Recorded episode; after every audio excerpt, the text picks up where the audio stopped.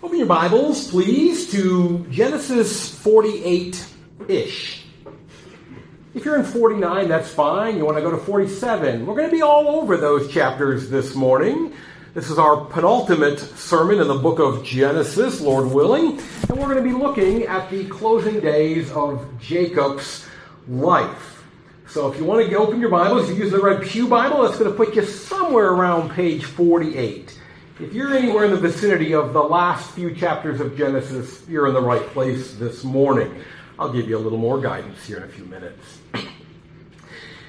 In junior high school, I can remember as I closed out my very first time reading through the Lord of the Rings trilogy that I was actually depressed. That those characters, that, that Gandalf and Frodo and Aragorn, were no longer going to be, going to be a part of my life. I was going to miss them. Some years later, when I uh, uh, put down the Sherlock Holmes series, I was sad that Dr. Uh, Watson and, and Mr. Holmes were no longer going to be in my everyday existence. I feel that way about Jacob. As we come to Jacob's death, I'm going to miss this guy. And it wasn't always that way. I didn't like Jacob when I first met him. I'm not a big fan of the mama's boy. And how were we introduced to Jacob? Do you recall back in chapter 25, verse 27? It said this When the boys grew up, Esau was a skillful hunter, a man of the field, while Jacob was a quiet man, dwelling in tents. Isaac loved Esau, well, yeah, but Rebekah loved Jacob. Favored by his mommy, hanging out in the tents where the women folk hang out, this guy was a mama's boy. But worse than that, more than that, he was a schemer. He's underhanded. He's slippery and slimy. He was a cheater. He was a deceiver. You want something from me? Come and get it. But don't do it in this underhanded, backstabbing sort of way. I did not like Jacob. But here we are at the close of his life, and I am going to miss him. I have a profound appreciation for how much Jacob has grown and changed, for how God has been at work in this man's life. I've titled this sermon, The Israel of God. It's an expression Paul uses in the book of Galatians to speak of the church. But I borrow it for this sermon and I apply it to Israel's namesake, Jacob. Because I think in the life of this man, Israel, individually, we really do get a picture of what the church, the Israel of God, ought to be. We are, if we are able to the degree that God enables us and empowers us, all of us should aspire to be individually and corporately the Israel of God. And toward that end, I want us to look closely at this man's final Let's pray. Spirit of God, Jesus once prayed over the twelve, saying to you, Sanctify them in the truth. Your word is truth. We lift up that prayer today. Sanctify us in the truth. Let us be the true Israel of God. Your word is truth. So reveal to us what you would have us be, what you would have us believe, what you would have us do.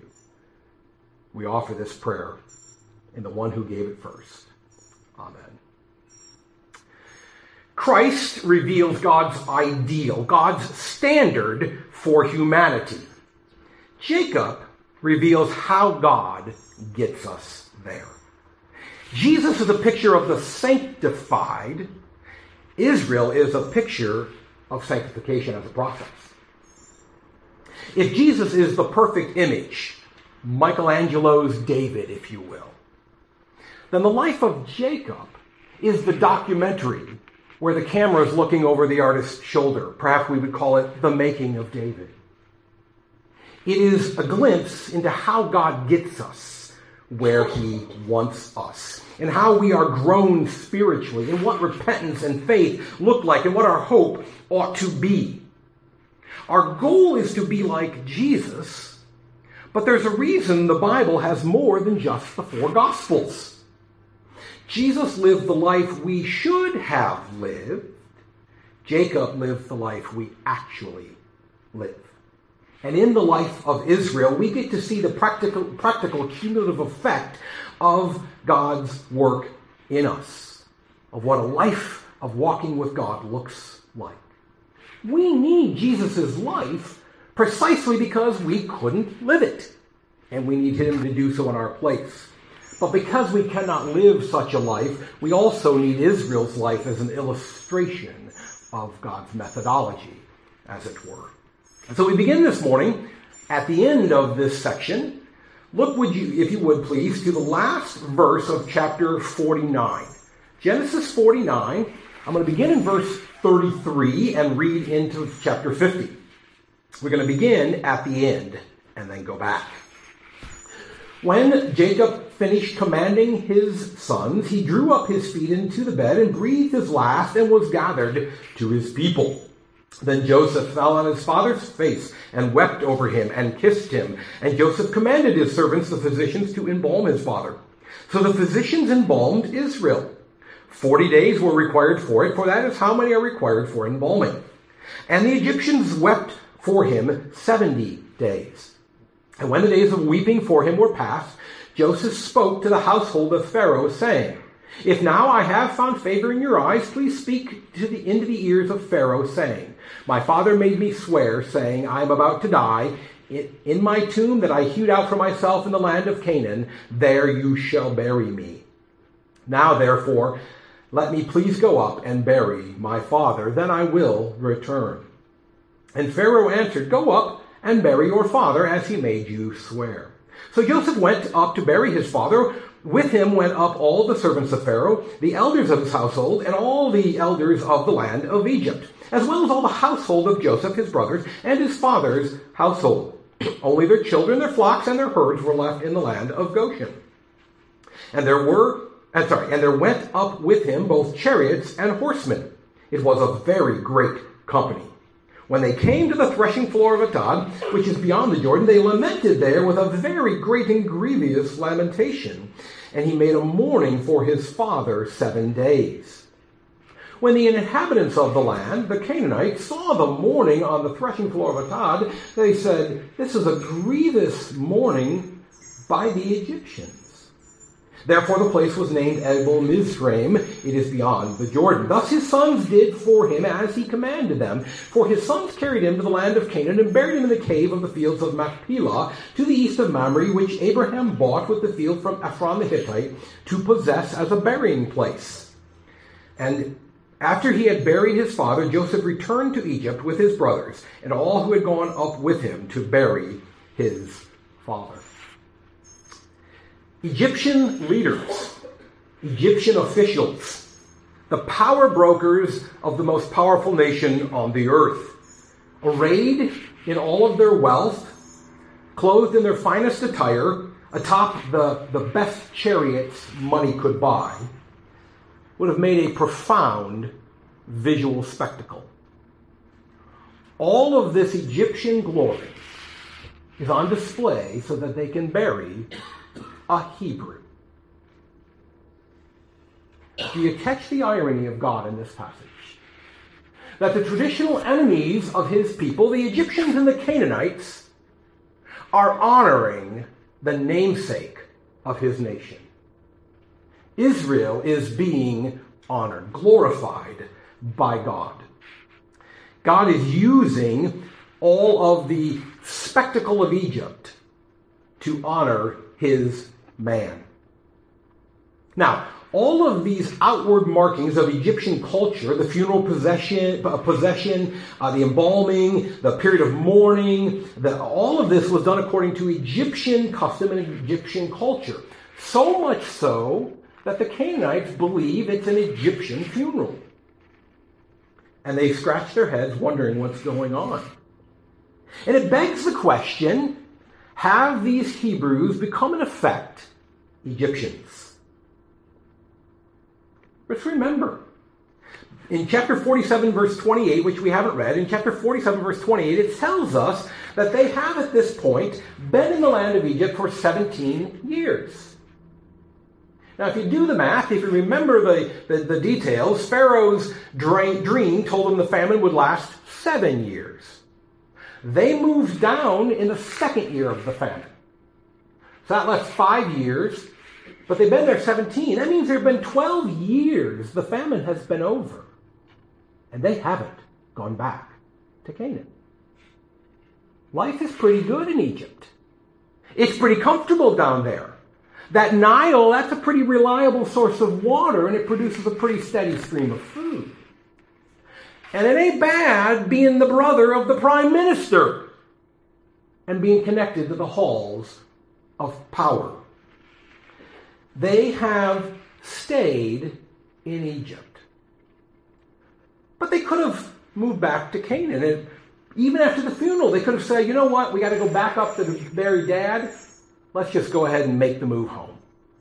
But did you see what verse 14 said? After he had buried his father, Joseph returned to Egypt. You say, well, he's got a job down there. He's got to return to Egypt. With his brothers and all who had gone with him to bury his father. They are staying in Egypt. And so it does force us to ask the question with all the Egyptian fanfare, with all the Egyptian customs, with all of the uh, Egyptian honor, and their return to Egypt, have the people of God, the people of Israel, become Egyptian?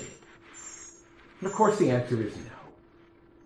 If that were the case, then Israel would not be honored in Hebrews 11, the Hall of Faith.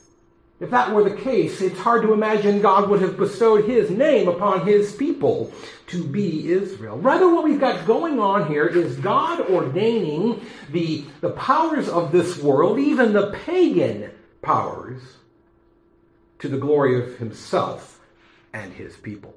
Just as the Queen of Sheba would honor Solomon, just as Naaman the Syrian would honor Elisha, just as the Syrophoenician woman would honor Jesus. Just as one day every knee will bow and every tongue confess that Jesus Christ is Lord to the glory of God. So here we see God bringing the glory, the honor of Egypt, and bestowing it on his man Israel. He truly is a man whom God wished to set apart and to honor. And that ought to make, cause us to step up and take notice of his life. Why? What is happening in this man? On earth, there is this glory surrounding his funeral because in heaven, he is hearing the words, Well done, good and faithful servant. Our record of Jacob uh, uh, began, if you'll recall, with him alienating everyone. His father didn't really seem to love him. He was driven away from his mother. Why? Because he made his own brother so angry the guy wanted to murder him. He goes to live with an uncle who just uses him. Everybody seems to be against Jacob. And now, here at the end of his life, he's greatly honored. What do we see in his life that we ought to pay attention to? And I would argue that we as the church, as the true Israel of God, we ought to notice three things about his life. Number one, he accepts grace graciously. Number two, he proclaims God's word faithfully. Number three, he makes his decisions based not on his circumstances, but upon God's promises. The people of God, the Israel of God, would do well to be like this man, Israel, graciously accepting grace, faithfully proclaiming God's word, and making choices based on God's promises. Graciously accepting grace. Where do we see that? We started at the end of this long passage to establish that Israel was in fact greatly honored. Let's jump now to the middle, to this passage. Uh, uh, turn to uh, chapter 48, verse 1. Chapter 48, verse 1. After this, and we don't know yet what this is, we'll get back to it. After this, Joseph was told, Behold, your father is ill. So he took with him his two sons, Manasseh and Ephraim, and it was told to Jacob, Your son Joseph has come to you. Then Israel summoned his strength and sat up in bed, and Jacob said to Joseph, God Almighty appeared to me at Luz in the land of Canaan and blessed me and said to me, Behold, I will make you fruitful and multiply you. I will make you a company of peoples and will give this land to your offspring after you for an everlasting possession. And now your two sons, who were born to you in the land of Egypt before I came to you in Egypt, are mine. Ephraim and Manasseh shall be mine, as Reuben and Simeon are. Just to be clear, Jacob is adopting Joseph's two oldest boys. When Israel saw Joseph's sons, he said, Who are these? Joseph said to his father, They are my sons, whom God has given me here. And he said, Bring them to me, please, that I may bless them. Now the eyes of Israel were dim with age, so that he could not see. We are not given the status of Israel's eyesight so that we can understand his question in verse 8. Who are these? Rather, we're given the status of his eyesight so we can understand what is about to come. His question, who are these? He's already been talking about Ephraim and Manasseh. He knows who they are. So what's going on? This is the formal adoption ceremony. Just as in certain uh, uh ceremonies, we have uh, certain protocols we follow, certain things we do to dot all of our I's and cross all of our T's. So this is marking the formal adoption. Just as when we do a baptism, an infant baptism here at the church, what's the last thing I say before the baptism? Father, name your child. It's not because we don't know the baby's name. It's so that we do things in good order, giving to that father the authority that is his, not mine. So Jacob is turning to Joseph with a degree of ceremony and formality. Who are these? They are my sons whom God has given me, and now I give to you. So Joseph brought them near him, and he kissed them and embraced them for the final time as his legal children. And Israel said to Joseph, I never expected to see your face, and behold, God has shown to me your offspring also. Then Joseph removed them from his knees, and he bowed himself with his face to the earth. These boys are about 20 years old. They are not sitting on Joseph's lap. The lap is a metaphorical place of the reception of a child. The midwife would take the baby from mom and put it on the lap of the father. Joseph is metaphorically taking them off his lap and putting them into Jacob's lap. The children that were given to him, he's given to his father. And Joseph took them both, Ephraim in his right hand toward Israel's left hand, and Manasseh in his left hand toward Israel's right hand, and brought them near. And this is why we were told about Jacob's eyesight, right here.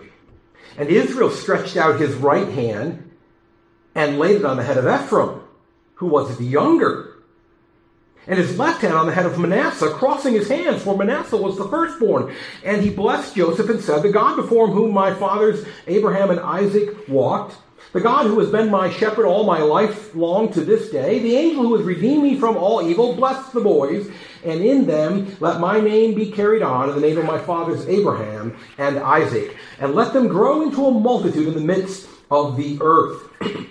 When Joseph saw that his father laid his right hand on the head of Ephraim, it displeased him. Literally in Hebrew, it was evil in his eyes. Evil. And he took his father's hand to move it from Ephraim's head to Manasseh's head. And Joseph said to his father, Not this way, my father. Since this one is the firstborn, put your right hand on his head. But his father refused and said, I know, my son, I know. He also shall become a people, and he also shall be great. Nevertheless, his younger brother shall be greater than he, and his offspring shall become a multitude of nations. So he blessed them that day, saying, But you, Israel, will pronounce blessing, saying, God make you as Ephraim and Manasseh. Not this way, my father. Verse 18. How many of us have wanted to say that to God? Not this way, my Father. You're doing it wrong, God. Dear Daddy Israel, you're blind. Let me help you out. Ironically, it is Jacob who can see, and Joseph who cannot. God's grace is being bestowed upon the younger son, Ephraim. Not because he's the oldest, for then it might be merited, for then it might be required, for then it might be expected. But if something is to be gracious, it cannot be required, it cannot be due or owed. The reversal of the birth order and the, the, the, bestowal of divine favor on the younger child has been a theme throughout the book of Genesis. Abel over Cain, Isaac over Ishmael, Jacob over Esau, Rachel over Leah, Joseph over the ten. And that theme is important because it illustrates grace as grace. These people receive it not as something owed them because of their position in the family, but because God chose to be good to them. But there's an accompanying theme in the book of Genesis, and that's this it's the degree to which God's grace upsets us human beings. Abraham was distraught that God would not use Ishmael. Isaac himself the beneficiary of God's choosing the younger, he preferred his older son Esau and tried to bless him. And now Joseph, who is yet another beneficiary of God's grace, he's upset that God would do things in an unexpected manner. Why does the grace of God bestowed on others unnerve us? Why does it upset us? Wasn't that actually one of the themes of the famous parable, parable, the prodigal son? Isn't the older brother angry precisely because the father is kind to the younger brother? We act as if God has no right to do things the way he wants to do them. But that's phenomenally ironic. For the oldest child did not choose to be the oldest child.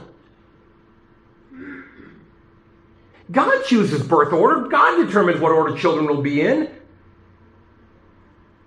This idea that it's entitled or owed because of that kind of reason misses the whole point. And I think it's part of the reason that God continuously throughout the book of Genesis has preferred the younger son, the younger child, not always sons. In all of the scriptures, I think there is perhaps just one time that we see a character graciously accept God's decision to go another direction, an unexpected direction. It's when Jonathan accepts the anointing of David. I'm not sure I can think of another illustration. The rule of thumb is that we humans are put out, annoyed, even upset by God doing things the way he does things he ought to give it to this one because they deserve it. But if it's deserved, it's not grace. Quick illustration of my own struggles on this issue. I recently encountered a, woman, met a woman, and for reasons that I won't go into, mostly because they make me look bad, uh, I just assumed this woman couldn't possibly be the recipient of God's grace. About three weeks into my time knowing her, she found out that I was a pastor. And so she wanted to ask me a question. She said, Preacher. I don't know why. I always introduce myself as pastor. They always call me preacher. Not sure what the, is that a southern thing? I don't know what's going on with that. Preacher, I'm against cremation. What do you think? Not sure how to answer and not wanting to offend her, I followed Jesus' lead and did the Jewish thing. I answered her question with a question. So why are you against cremation? well, she says, because I worry about whether or not I'll be raised with Jesus at the final resurrection. I was stunned. You could have knocked me over with a feather. And let's be honest, one of the thoughts going through my head, and again, I'm not going to detail why, one of the thoughts going through my head was, why are you worried about it? Because you ain't going to be raised at the resurrection anyway. But she gave the response I should have given. I'm the pastor. I'm the one who's supposed to know about the hope of the resurrection.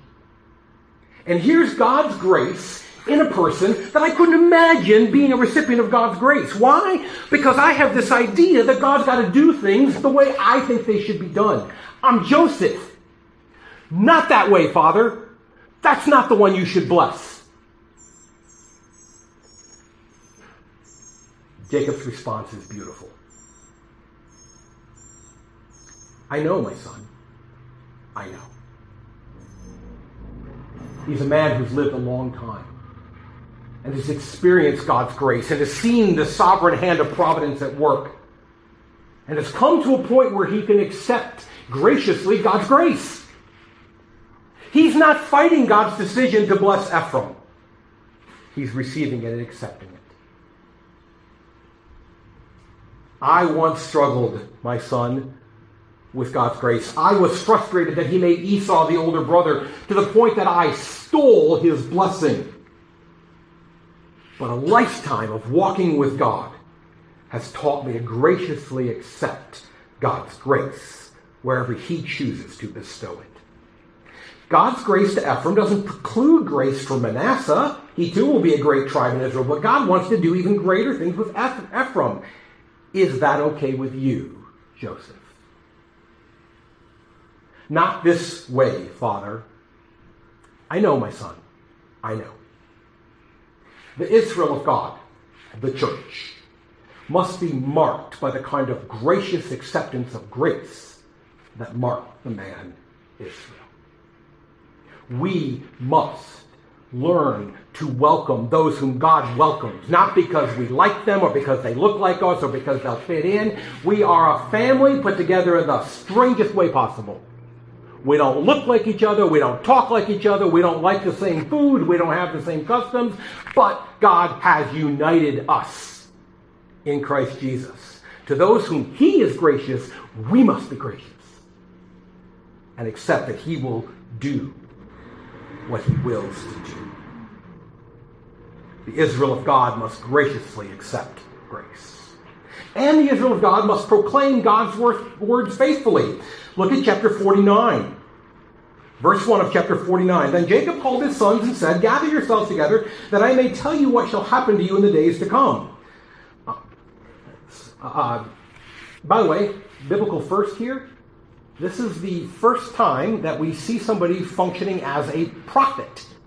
Until now, God has spoken to certain people, to Noah, to Abraham, to Isaac, but they haven't then taken that word and passed it on to another. Here, God is not merely speaking to Jacob, but he's speaking through Jacob. And we have the beginnings of prophecy. Verse 2 Assemble and listen, O sons of Jacob. Listen to Israel, your father. We are not, uh, we are not going to be reading all of these pronouncements. Many of them contain symbolism that's just lost to history. We don't know what it means anymore. Maybe one day God will allow archaeologists to discover a text that will give us insight into what these symbols mean, but right now most of them are a mystery to us.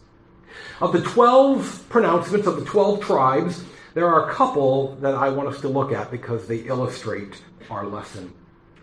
So verses 3 through 7, really kind of anti blessings bestowed on the three oldest sons, Reuben, Simeon, and Levi.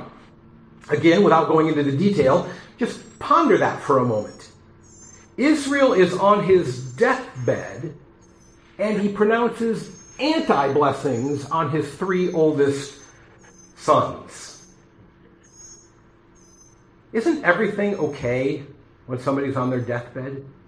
Isn't the deathbed where everything is just put behind you and forgotten? Everything is forgiven. I didn't really mean it. No, no, neither did I. I'm so sorry. So am I. Hugs and kisses. Not so here. Jacob is willing to say what God says. He doesn't paint it over. He doesn't try to make nice with it. He doesn't squirrel it away because it might be offensive. This is the word God has given him, and he is going to give this word. The Israel of God, the church, must faithfully say what God says. Like it or not, easy or hard. And to be sure, a lot of the time that's wonderful. It's good news. In love, God sent a Redeemer to save us. That's a wonderful thing to preach. But sometimes the news isn't so happy or isn't what we necessarily want to hear.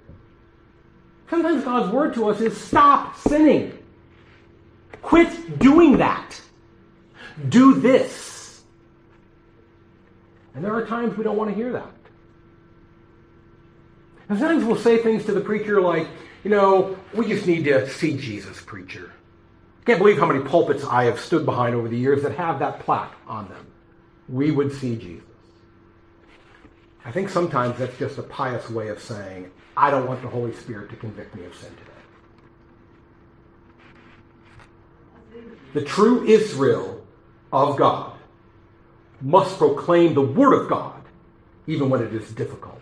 But wait, it gets even more difficult. Let's keep going. Let's turn our attention now to the blessing upon Judah, beginning in verse 8. Remember, Judah's the one who accidentally fathered a child with his daughter in law because he thought he was sleeping with a prostitute. I, I, don't care how many times I say that, it's, I'm still like, ah.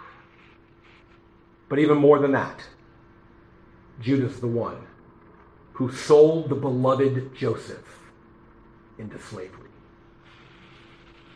If there is a son upon whom Jacob is going to pronounce curses, this would be the one. Look at verse 8. Judah, your brother shall praise you. What? Reuben sleeps with the wrong woman and he's cursed. Judah sleeps with the wrong woman and he's to be praised? Your hand shall be on the neck of your enemies. Your father's son shall bow down before you. It was a hard enough that we had to bow to Joseph, but at least he saved us. What has Judah done for us that we should bow to him? Judah's a lion's cub. From the prey, my son, you have gone up. He stoops down. He crouches as a lion as a lioness. Who dares rouse him? The scepter shall not depart from Judah. King language? Nor the ruler's staff from between his feet until tribute comes to him, and to him shall be the obedience of the peoples. Is Judah really going to be the tribe, the clan that brings forth royalty in Israel? Binding his foal to the vine and his donkey's colt to the choice vine, he has washed his garments in wine and his vesture in the blood of grapes. His eyes are darker than wine and his teeth whiter than milk. This imagery at the end is basically this the tribe of Judah is going to be so wealthy, so economically well off, that they can let their donkeys munch on grapes. And the wine is going to flow so freely that when they go to press it in the wine vats, it splashes all over them, and their garments are washed in the blood of grapes.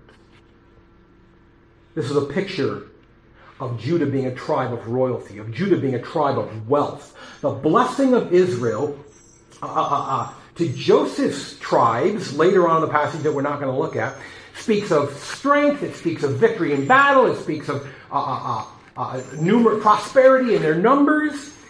But it's not to Joseph's tribe that Jacob pronounces the hope of a king. Despite Judah's personal preference for Joseph, he is faithful to God's word and promises a king through Judah. And to be sure, that dynasty, that kingdom that would raise up the, the, the, the, the line of David and the successors to him, there'd be many great kings.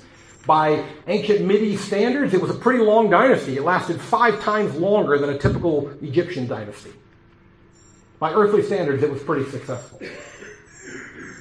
But then the revelation of God comes and says, Oh, by the way, your Messiah is going to be royal. Your Messiah is going to be king. He's going to be the son of David, the greater David.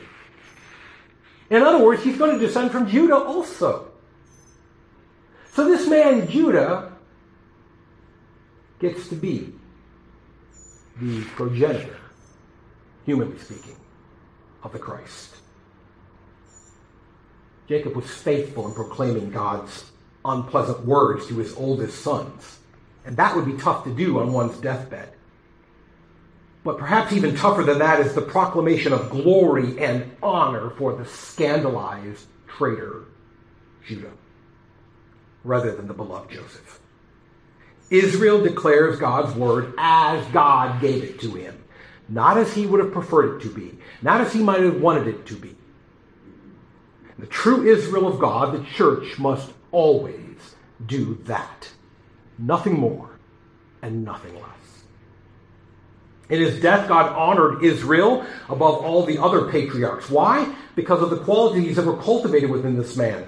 He was marked by a gracious acceptance of grace, at least eventually, willing to accept that God will choose whichever child, whichever person he wants to choose.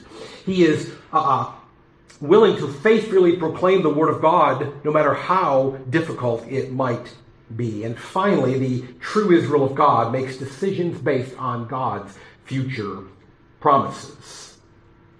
We began at the end, we moved to the middle, now back to the beginning. Chapter 47, verse 27. Thus Israel settled in the land of Egypt and the land of Goshen, and they gained possessions in it and were fruitful and multiplied greatly. And Jacob lived in the land of Egypt seventeen years. So the days of Jacob, the years of his life, were 147 years.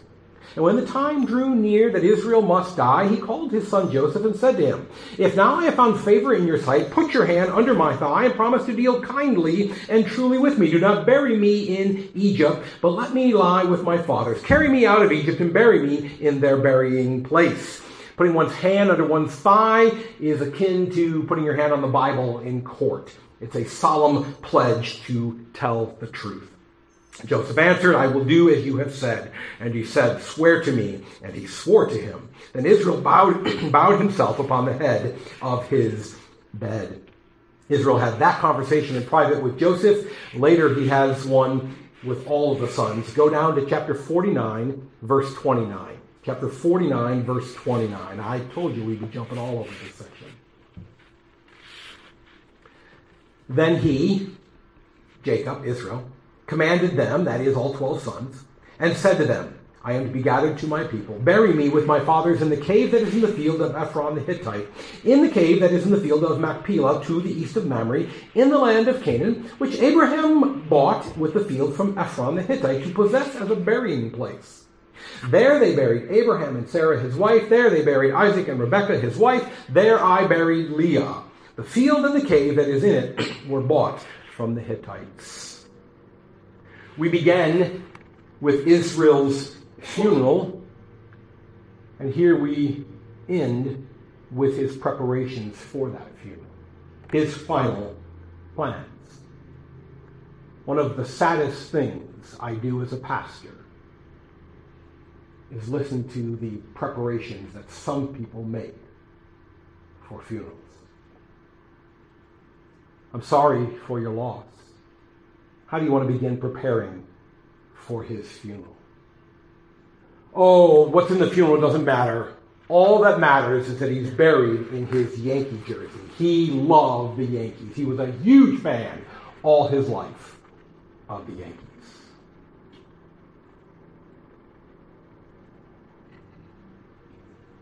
Seriously? That's what he wants to be known for. That's what's important in his life. Baseball. Pastor, it doesn't matter what we do for the service for mom. Her thing was cooking. She loved to feed the family. What really matters is that we get the luncheon afterwards. Right.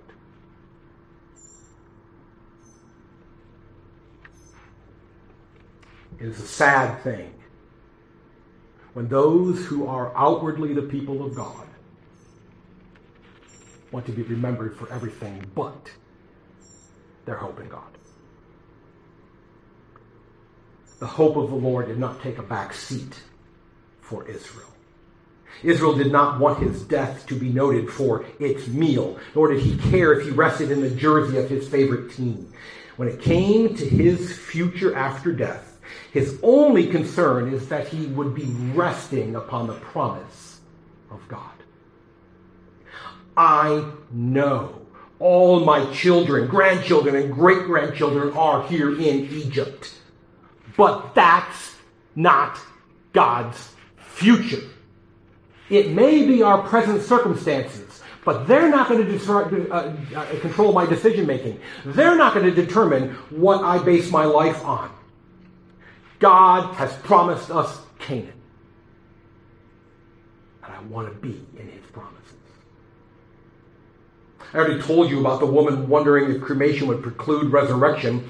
And I understand, I understand that God can put a body back together regardless of what has happened to it, but that's really not the point. The point is that she had her eye on the resurrection. She was making choices in the here and now based on her best understanding of, of what was coming in God's future. Not the prevailing uh, views of society and the culture around us, but what God said the future held. Israel is making choices based on God's future promises rather than his present circumstances. God promised that land to us. Joseph, I love you and I know you're here in Egypt, but I got to be where God said we were going to be. Judah, you got off to a rough start, but you've turned things around. I love you. I'd love to be next to you here in Egypt. But I've got to be where God said to be. Do we make decisions based not on the circumstances of the moment, but upon God's future promises? And not just decisions about our funerals, but decisions about every aspect of our lives. Do we direct our money in accord with God's promises rather than our circumstances? Do we spend our time on God's promises rather than worrying about our circumstances? Israel's life in the end was marked by things that ought to mark us as well. You see, the Israel of God, the church, needs to, like Israel the man, accept God's grace graciously, proclaim his word faithfully, and make decisions that are grounded on his promised future. Let's pray. Lord, you honored Jacob in this, on this earth. At the close of his life, you bestowed great glory upon him in this funeral. And you did so so that we would take notice, so that we would recognize that you were tapping him as a model, as an exemplar, as one that we ought to look to. Not because he was perfect, that resides only in Jesus, but because he was being made perfect. He was being sanctified by you reformed into the image that he was once created to be. Let us learn these lessons. Let us pray for these things. Let us desire to be like Israel the man. So that individually and collectively we will be the true Israel of God. The church, which you have called out from the world, to be set apart for you. We pray this in Jesus' name.